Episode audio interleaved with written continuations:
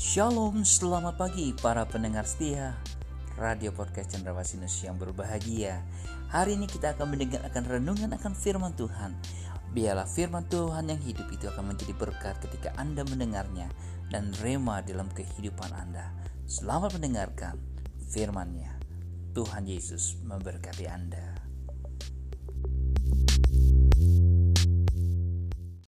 Shalom, selamat pagi saudaraku yang kekasih dalam Tuhan Yesus Kristus. Bertemu lagi dengan saya, Pendeta Ariston Rusli, dalam renungan pagi yang saya beri judul yaitu Hidup Berkenan di Hati Tuhan.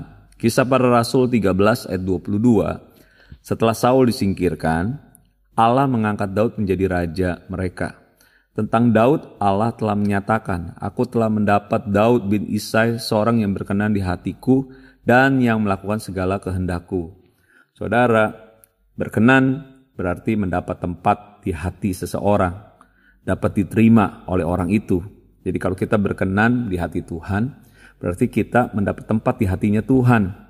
Karena ada satu kerinduan yang tulus pasti dari kehidupan kita untuk menyenangkan Tuhan, bukan menyogok Tuhan supaya Tuhan mengasihi kita atau menjadi senang, bukan, tapi kita dengan tulus membawa kehidupan kita menjadi kehidupan yang menyenangkan hati Tuhan. Kalau di dalam Roma 12 dikatakan ibadah yang sejati itu adalah tentang mempersembahkan tubuh kita ini sebagai persembahan yang hidup, kudus, dan berkenan di hati Tuhan. Nah, oleh sebab itu Tuhan yang tidak melihat rupa, melihatnya hati, adakah dia dapati hati kita berkenan di hadapan Tuhan? Kehidupan kita. Ya, ketika Daud nggak dilirik oleh manusia, bahkan oleh ayahnya sendiri, tidak diperhitungkan secara penampilannya, tapi Tuhan jauh melihat ke dalam hati manusia, hati Daud dia melihat ini ada hati yang selalu ingin menyenangkan hati Tuhan, yang penuh kerinduan menyenangkan hati Tuhan. Hidup berkenan di hati Tuhan bukanlah tentang saudara nggak berbuat jahat, bukanlah tentang saudara hanya berbuat baik, karena di luar sana banyak saudara yang berbuat baik. Dan juga bukan hanya melakukan tugas-tugas gerejawi saja di dalam kehidupan kita.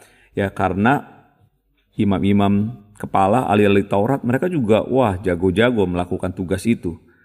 Lalu apa? Apa yang membuat Tuhan tersenyum? Yaitu saat kita percaya dengan segenap hati kepada Tuhan. Saat kita melakukan kehendaknya Tuhan oleh sebab itu, apa yang kita cari? Kita mau menyukakan hati Tuhan atau hati manusia? Berkenan kepada manusia atau berkenan kepada Tuhan? Biarlah apa yang kita lakukan boleh berkenan di hati Tuhan. Nah, Saul dia pernah hidup tidak berkenan di hati Tuhan saat apa? Saat dia berpikir bahwa berkenan itu menurut ukurannya dia sendiri. Ketika bangsa Israel berperang melawan bangsa Filistin, mereka harus memohon belas kasihan kepada Tuhan dengan membawa korban bakaran kepada Tuhan.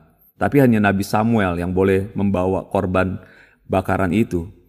Tetapi ditunggu-tunggu tujuh hari Nabi Samuel belum datang. Lalu akhirnya Raja Saul memberanikan diri. Barulah setelah itu Nabi Samuel datang. Mungkin Raja Saul berpikir bahwa apa yang dia lakukan itu baik karena dia mempersembahkan korban bakaran.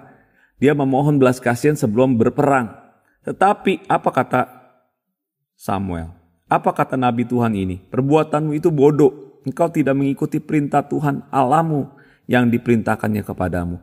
Jadi Saul itu tidak berkenan karena dia tidak melakukan kehendak Tuhan, tidak melakukan perintah Tuhan. Dia hanya berpikir apa yang dia pikir itu baik menurut pandangannya sendiri. Nah, itu tidak berkenan. Lalu apalagi kisah yang selanjutnya ketika dia disuruh Tuhan untuk menumpas Raja Amalek dan seluruh ternak-ternaknya. Tapi apa yang dilakukan? Raja Amalek tidak ditumpas dan ternak-ternaknya yang baik-baik tidak ditumpas karena dia berpikir ternak itu bisa dipersembahkan buat Tuhan. Apakah Tuhan berkenan? Tidak, karena hatinya udah nggak berkenan di hati Tuhan. Hatinya itu sudah tidak mendapat tempat di hatinya Tuhan. Ya, oleh sebab itu dalam 1 Samuel 15 ayat 22 Tetapi jawab Samuel, apakah Tuhan itu berkenan kepada korban bakaran dan korban sembelihan sama seperti kepada mendengarkan suara Tuhan? Sesungguhnya mendengarkan lebih baik daripada korban sembelihan, memperhatikan lebih baik daripada lemak domba-domba jantan. Jadi hidup yang berkenan itu adalah ketika mendengarkan suara Tuhan, melakukannya. Bukan kita membawa wah sesuatu yang baik, kita pikir itu Tuhan senang. Salah saudara. Saudara yang dikasih Tuhan, Tuhan itu udah netepin langkah-langkah kita. Ya, dalam Mazmur dikatakan Tuhan itu menetapkan langkah-langkah orang yang hidupnya berkenan kepadanya. Mari kita akan ikuti pimpinan roh Tuhan. Apa yang dia suruh, apa yang dia perintahkan, mari kita berjalan di jalan yang benar. Kalau kita jauh dari jalan Tuhan, tidak lagi beriman kepadanya, meninggalkan iman percaya kita, berarti kita tidak berkenan. Karena firman Tuhan bilang apa? Orangku yang benar akan hidup oleh iman. Dan apabila ia mengundurkan diri, maka aku tidak berkenan kepadanya. Saudara, mari kita jangan menjadi pribadi yang mengundurkan diri dalam iman. Karena kita tidak percaya, tidak melakukan, karena banyak e, soal-soal dalam kehidupan ini yang membuat kita nggak berkenan lagi kepada Tuhan kita Yesus Kristus. Mari kita harus percaya bahwa Allah itu Tuhan yang baik, Tuhan yang setia. Kita mau setiap hari, setiap saat kita menyenangkan hati Tuhan. Bukan dengan apa yang bisa kita bawa, tetapi dengan apa yang ada pada kita yaitu hidup kita, hati kita. Persembahkanlah buat Tuhan. Tuhan memberkati kiranya renungan pagi hari ini jadi berkat buat semua kita. God bless. Shalom. Tuhan Yesus memberkati. Amin.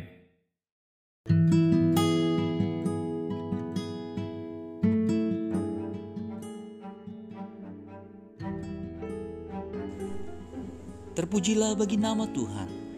Melalui renungan hari ini, Anda diberkati Tuhan. Dalam suka maupun duka, di atas gunung atau di lembah, dalam tangis ataupun tawa, dalam berkat maupun percobaan. Tuhan Yesus selalu ada di sana, menemani dan tak pernah meninggalkan Anda. Sampai jumpa. Tuhan Yesus memberkati Anda.